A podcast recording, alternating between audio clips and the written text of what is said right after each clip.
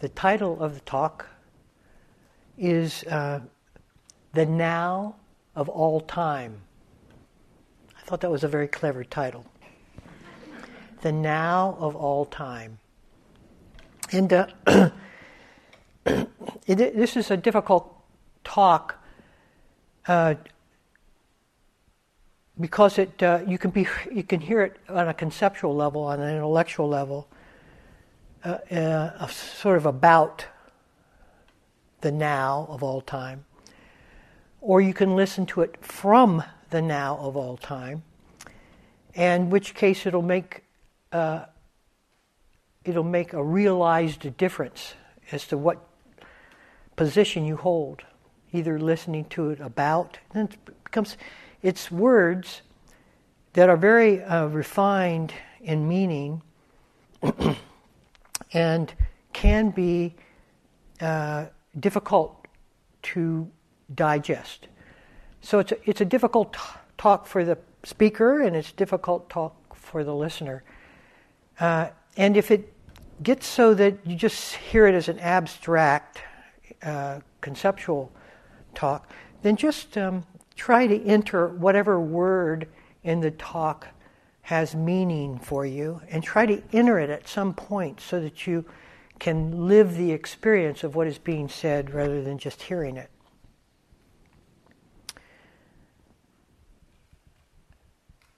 So it's also, I'm changing metaphors on you. I, I like to do that. I, I do that deliberately uh, because I want to jolt you out of the comforts of the language that you're used to. I, it's very important, it has been for me, and I think it would be for everybody if they would allow themselves the opportunity to hear from a different vantage point, hear the same thing, though told from a different storyline, from a different point of view. Because you have to shake yourself out of the words that you're used to into the words that are being said, and you have to find the match. You have to enter the match. And what that does for you is it broadens your appreciation of that word, no matter which tradition you hear it from. And you enter in a different kind of space, a different type of orientation to it. And I have only found that that reorientation to the same word can be helpful, can be very helpful. So I, I encourage you to do that. So I'm going to talk about the spiritual journey uh, from one, O N E, which is the full embodiment, egoic embodiment of self, the full sense of self differentiation, the whole sense of, of autonomy of self, isolated from the rest of life having to work for its own gain and purpose, usually at the expense of those around us, not in, often in the benefit of those around us, because this particular sense of one isn't oneness, it's individuality. And it's not really caring about anybody else but itself. So that's an extreme level. I'm not supposing that any of you, and I know none of you are on that extreme level, but I want to start us from that extreme level. And the journey then we're going to be making is to zero.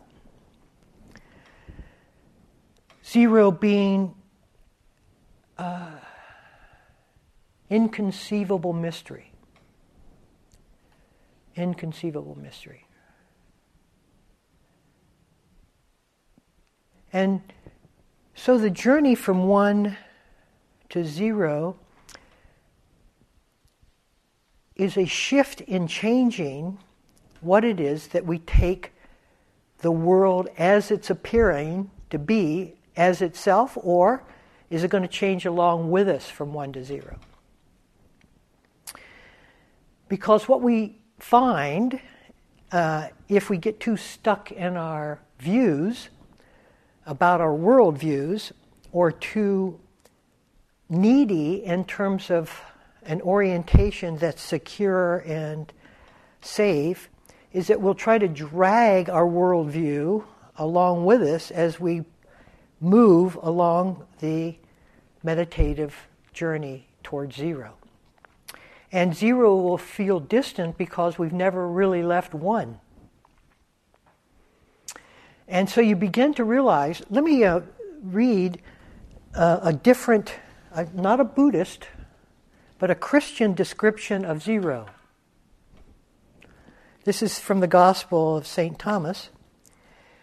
Jesus said to them, When you make the two into one, and when you make the inner like the outer, and the outer like the inner, and the upper like the lower, and when you make male and female into a single one, so that the male will not be male, nor the female be female, then you have entered the kingdom. I'm not sure if that's an invitation or a warning about the kingdom, but for me, it's a, it's a, it's a huge shift of perspective, or should be for all of us. And I bring in another tradition because I want to, for us to hear the common ground of zero. When it's spoken about from different traditions, you can hear the common ground. And so we say, oh, I see. So th- this zero is across traditions, it's across time. It's across time. And that gives us more confidence and assurance in the way we're moving.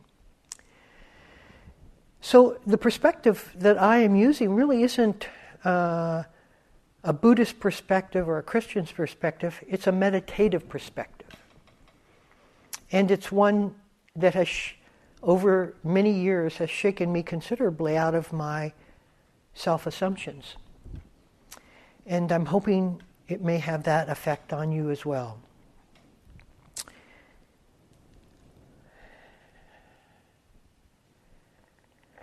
So, this journey of one to zero is difficult. It demands, it's difficult because it's disorienting. We try to use the known strategies of our life to get from one to zero. It feels like a, another project that we're going to be doing. And we try to use the same forces, which I've spoken about on this retreat considerably, the same forces that we've used in every project. You know, our self effort, our will, our determination, thought thought based, uh, using our thoughts as real indications of our movement towards something, uh, distance and time uh, is wrapped up in how it is that we see our progression towards zero.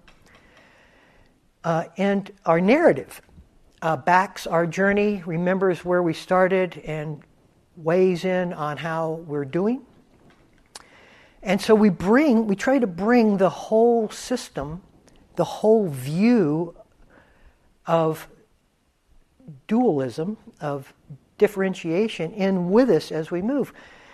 And we keep then hearing that effort doesn't work like that. Self effort simply doesn't work.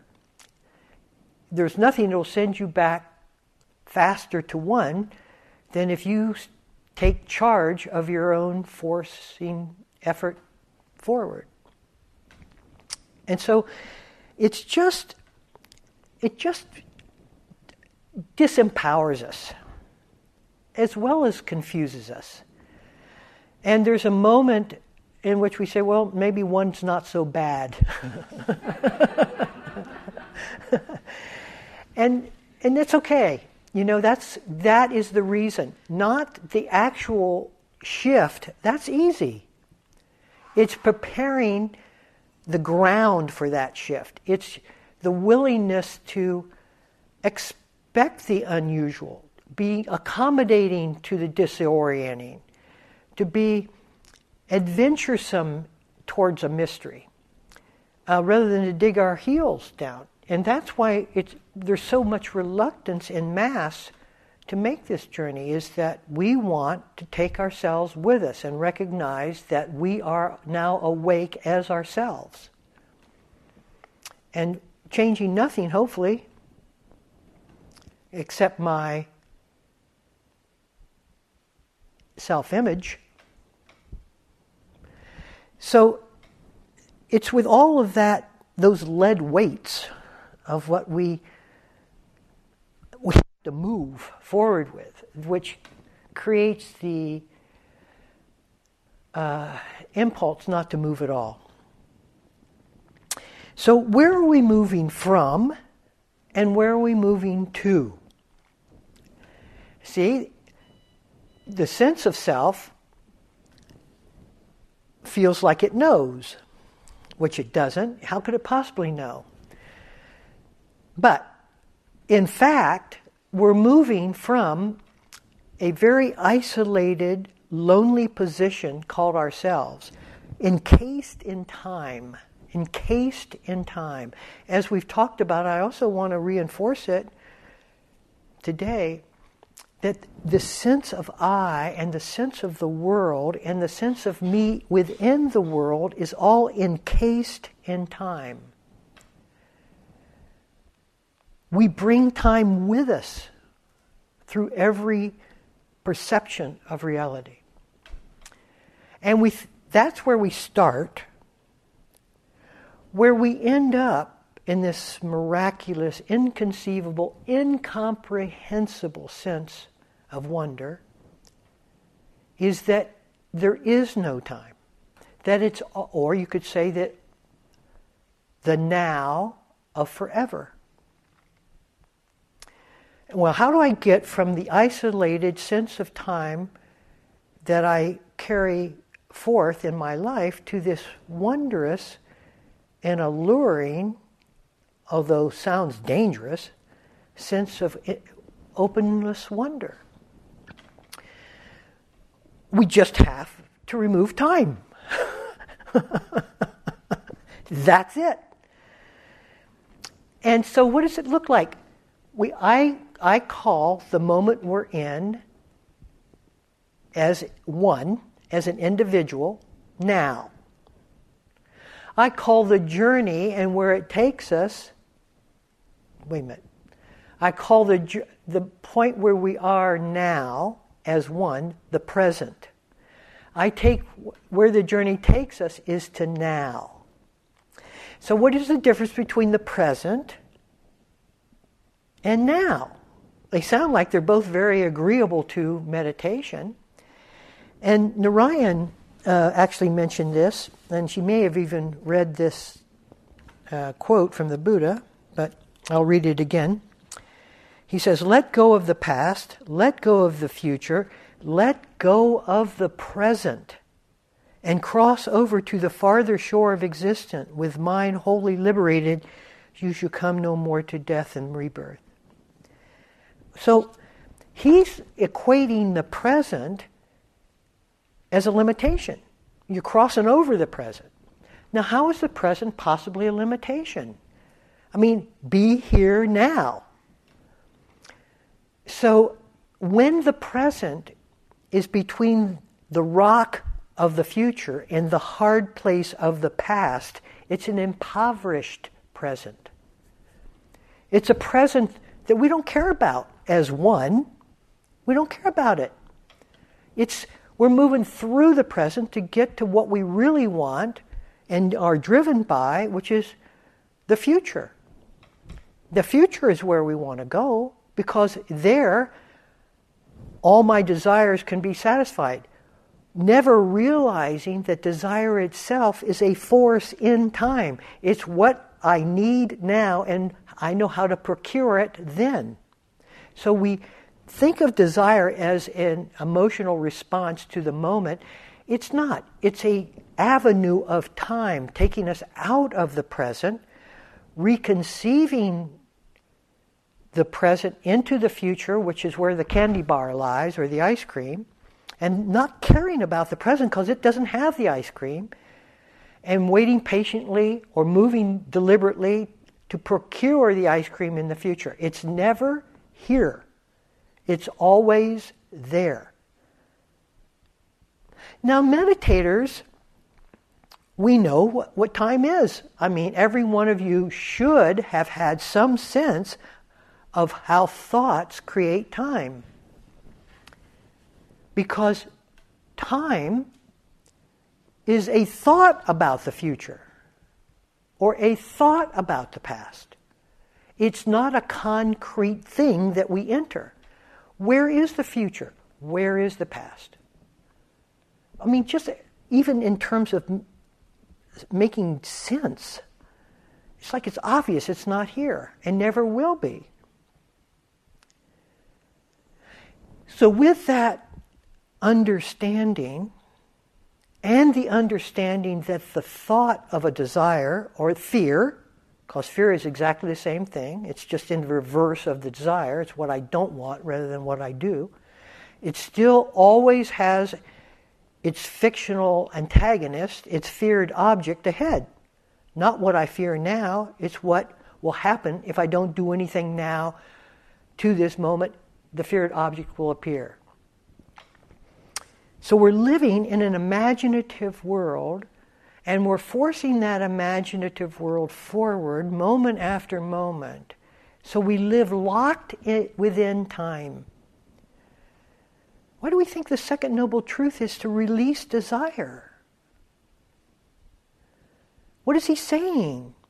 He's saying drop time. Drop it. Don't play with it as a fun object. Oh, I remember when. God, Hawaii was so great, but that was 10 years ago. Never mind, I can go.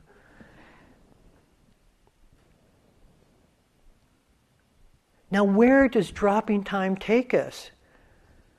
When the present is so diminished and all of our fulfillment comes from the past or the remembrance, from the future or the remembrance of past, and the worthlessness of the present, I just move through it. I don't even care what's here now. Meditation is supposed to at least have you contact what's here now. So you begin an appreciation of the present through the ability to tend to the present. Now, this is where it gets but even our attention to the present is not the present.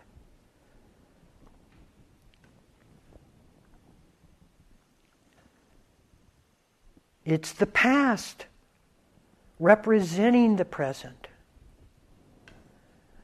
Like I have said, we coat a perception with recognition. In fact, recognition and perception neurologically are the same neurological pathway. I've said that many times, and it holds a key to what we're talking about today. That is, the neurological pathway, when stimulated, doesn't know whether it's seeing life as it is or as it has been. And we coat what is with what has been.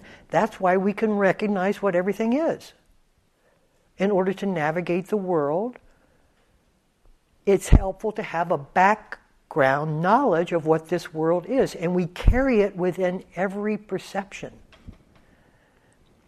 And it's impossible to know to the untrained eye. But we have been training our EYE, not the.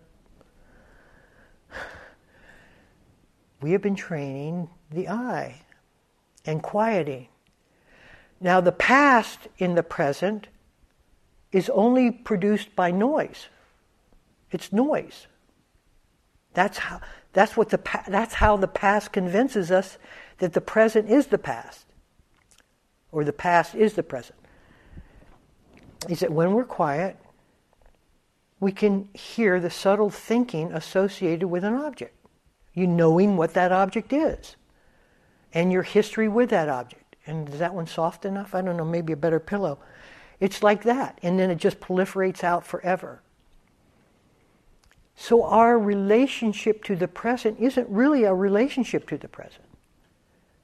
It's a relationship to our past memories of the present as close as we can bring them. The sense of I is encased in the past, is encased in time.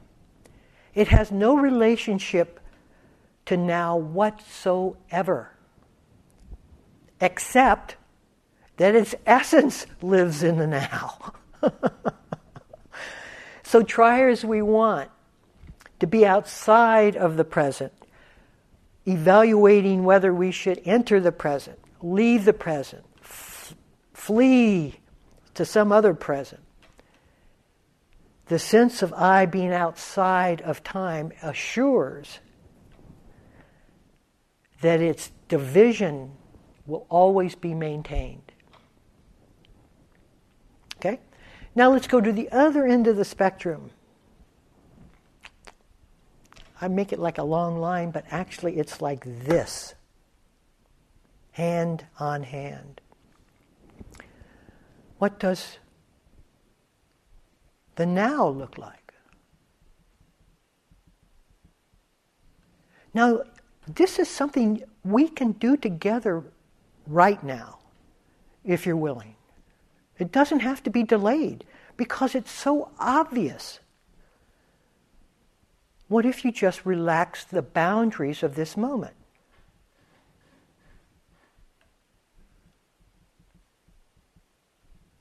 Now the past and the future disappear because they have no relevance. It's the now of all time.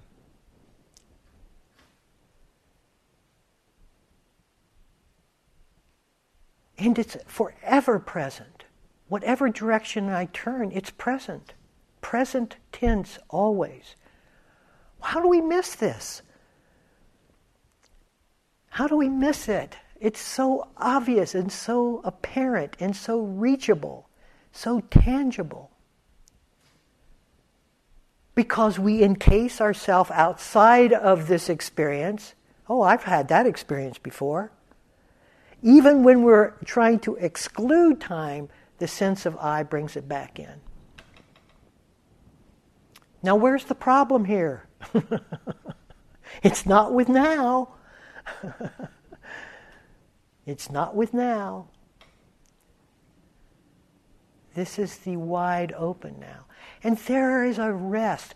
Everything, if we just release the need to think ourselves on top of it, to cover it, to placate it, to make it reasonable and assured, if we just take a breather, the stillness that the now radiates is its own allure. It's like, whoa! What a hallmark. How could. The, why would. Of course, this is inconceivable because I'm not placing time past upon it. I'm not coding it with what I've known. The known is shut up, it's quiet. So it lands on its actual, to see things as they are, uncoded with time. That's what that means.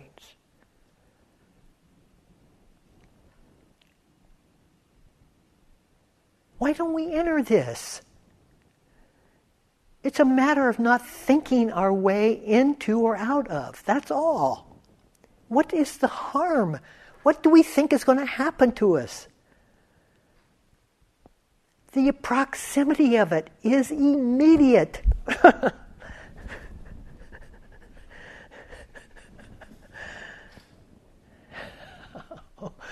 oh.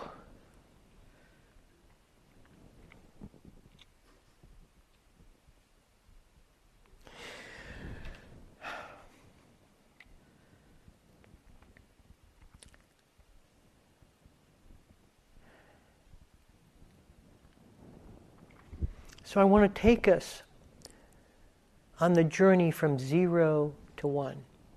What's that journey look like? Because it happens like that. But what does it look like as form? As it, it starts out absolutely still.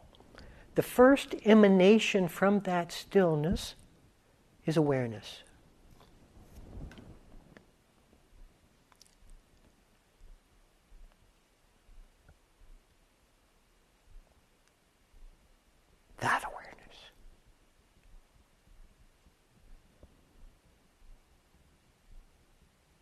Time crushing awareness.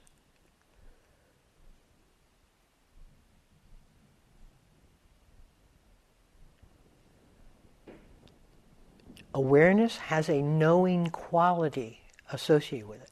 Knowing is not thought, it's the simple knowing. So, knowing, when a bird sings, we don't call it a bird at the level of awareness. It's the sound, it's sound. It's the hearing sound. Okay? Still, there's no formation. Still, there's no formation at the knowing level. But the mind clicks in and says, oh, a bird song. Now there's a rudimentary formation that's occurring. We're making nothing into something. So, as this nothing, which was just hearing, becomes a something of a bird song. The mind now brings forth its full inventory of description. Oh, I know that sound. I know that sound. Where was the I? In the sound. I know that sound. That's the sound of a robin. Now I proliferate out with vast information about birds or limited information about birds, wishing I had more information about birds, and now my narrative kicks in. Now the worldview kick clicks in. Now I'm not alone with one unknown bird or known bird. I have a category of birds that I can rifle through in order to find the exact one which matches the sound of what I just heard. Where did that come from? Out of nothing.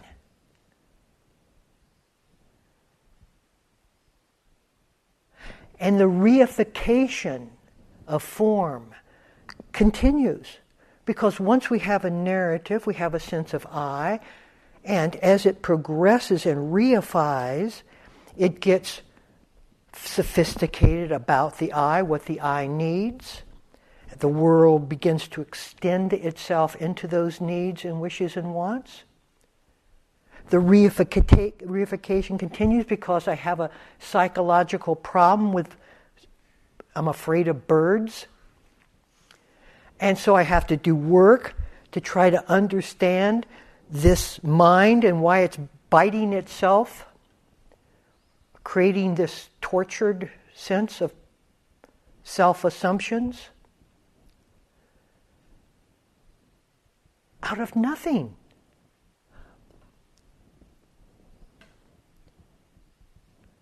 Moment to moment, nothing.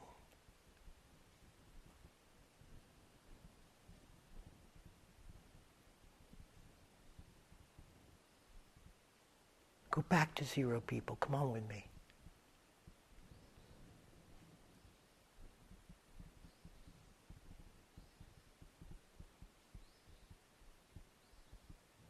Deafening stillness.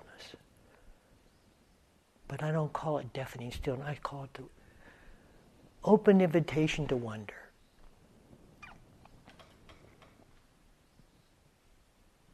And that's at some point, all of this cacophony that we filled ourselves with through the reification of form upon form and thickening of form and distance from and encased in time and memory and all of that, suddenly our life isn't so enjoyable.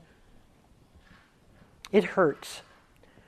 So we start reading Buddhism, and Buddhism has something to do with suffering and despair. And we start wondering if there's a track out of this density that we've created, and we decide to go the opposite direction. And as I've mentioned, that opposite direction contains all of the strategies we had in getting thicker and denser. And we think we'll just dense our way out of this thing. okay, so this should make some sense to you, even if you're not following the actual realization of what is being said. You can't go that direction. This is powerlessness, not more powerfulness. This is emptying, not adding more.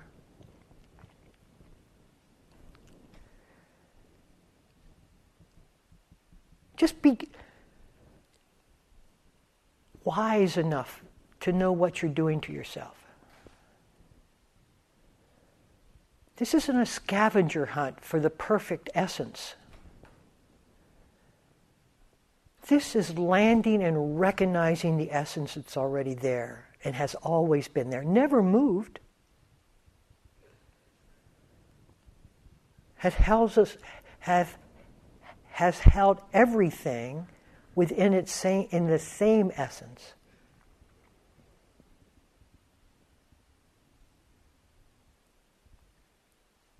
And as we go back through the journey, now we're full on one, fullness of one. We start walking this thing back towards zero. Confusing because we know ourselves as one. We want to hold on to what we've known. We like our self recognition. We project, project into the future what, how I will be disseminated how I'll be eliminated because what does emptiness mean? But I'm not around anymore, and I'll just grieve myself now because I know I'm not going to be around if I keep on this path. So I'll just mourn myself. and all of it is a projected fear that never happens. There's a comedy, this could be a great comedy if Shakespeare would take it on.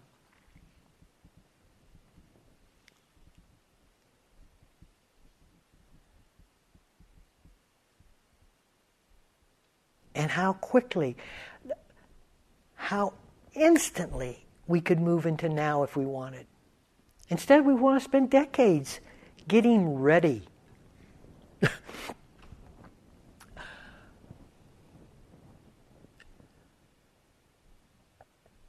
That's why a flash of awakening turns the whole thing around. Whether you're ready or not, by God, there it is.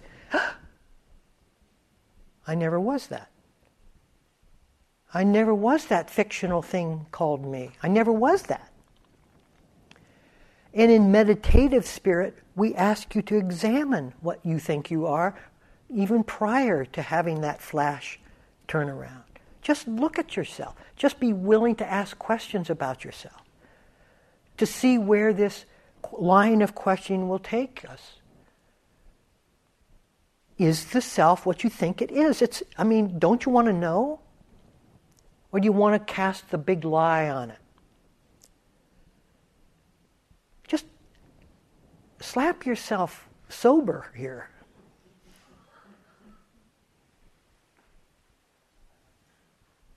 I want to know. I really want to know. I don't care where it takes me. When I was young in this, in my mid 20s, I read where some guru in India said to the audience, I'm going to give you one minute for anyone who would like to come up and know the truth now and there's like thousands of people or hundreds of people. I don't know how big the audience was. And he says, The minute's up, but no one has come. And I thought, by God, I would have run up there. And I don't know how, that was like my opening days. Because that urge is and has always been I don't care. Better to live to, in truth than to live a single moment in lie.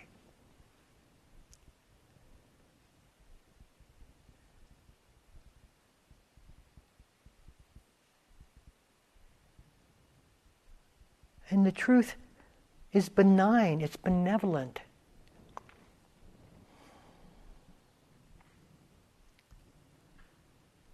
It's tender, it's caring. It's complete. When we take ourselves out of time, the I never feels complete because it's taken, its, taken itself, covered it with something that is encased away from the present, away from now. So it feels incomplete, rightfully so.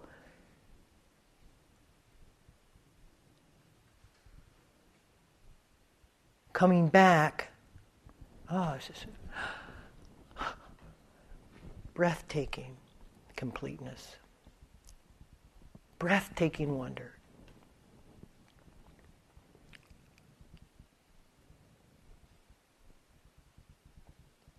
Breathtaking stillness.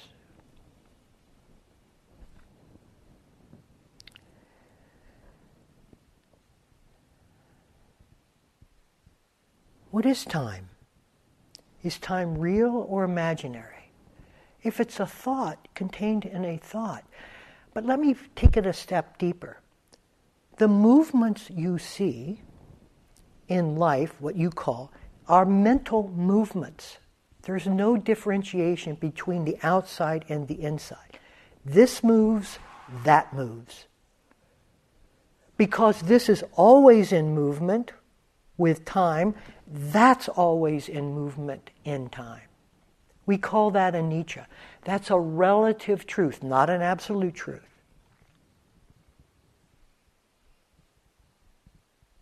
That's supposed to make us disenchanted with form. It should make you disenchanted with mind because that's what imparts the movement Nothing moves.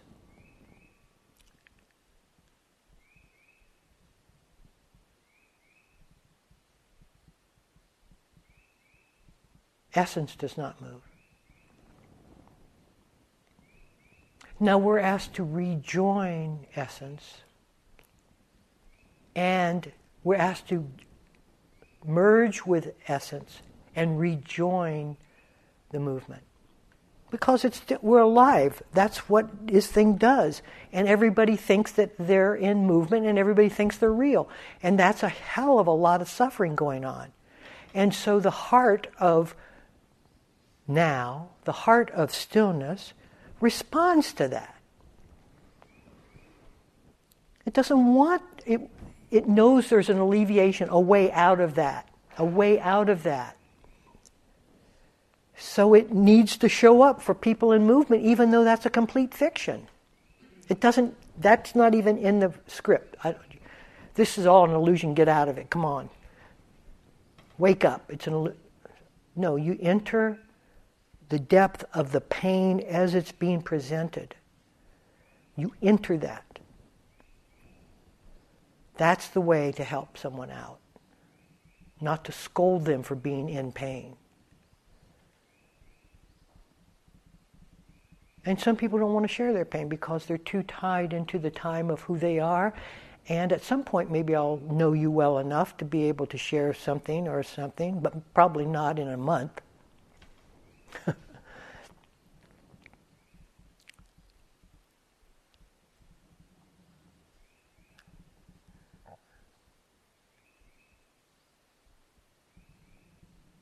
and we're covered with now all the time. When you can get you get a sense that this is boundless. Get a sense that it's now is not in time. It holds all time, but itself is not in time. And we can sense it. We just don't want to join it. We don't want to immerse ourselves in our essence. We want to prepare for that immersion.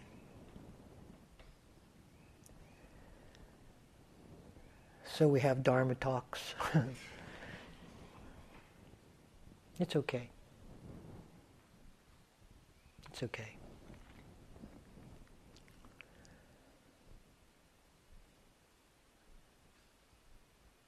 Every one of you hold enough truth to be help to be able to help someone in your life. Every one of you. And this is a time in which people need help Do not shy away from that responsibility. Okay, all. Let's sit for a minute or two.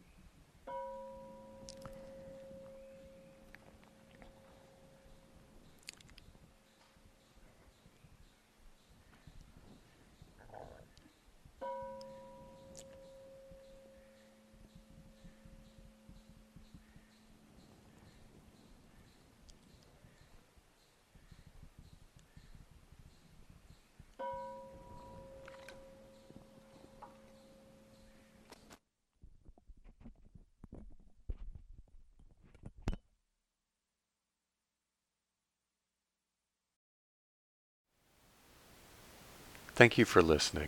To learn how you can support the teachers and Dharma Seed, please visit dharmaseed.org slash donate.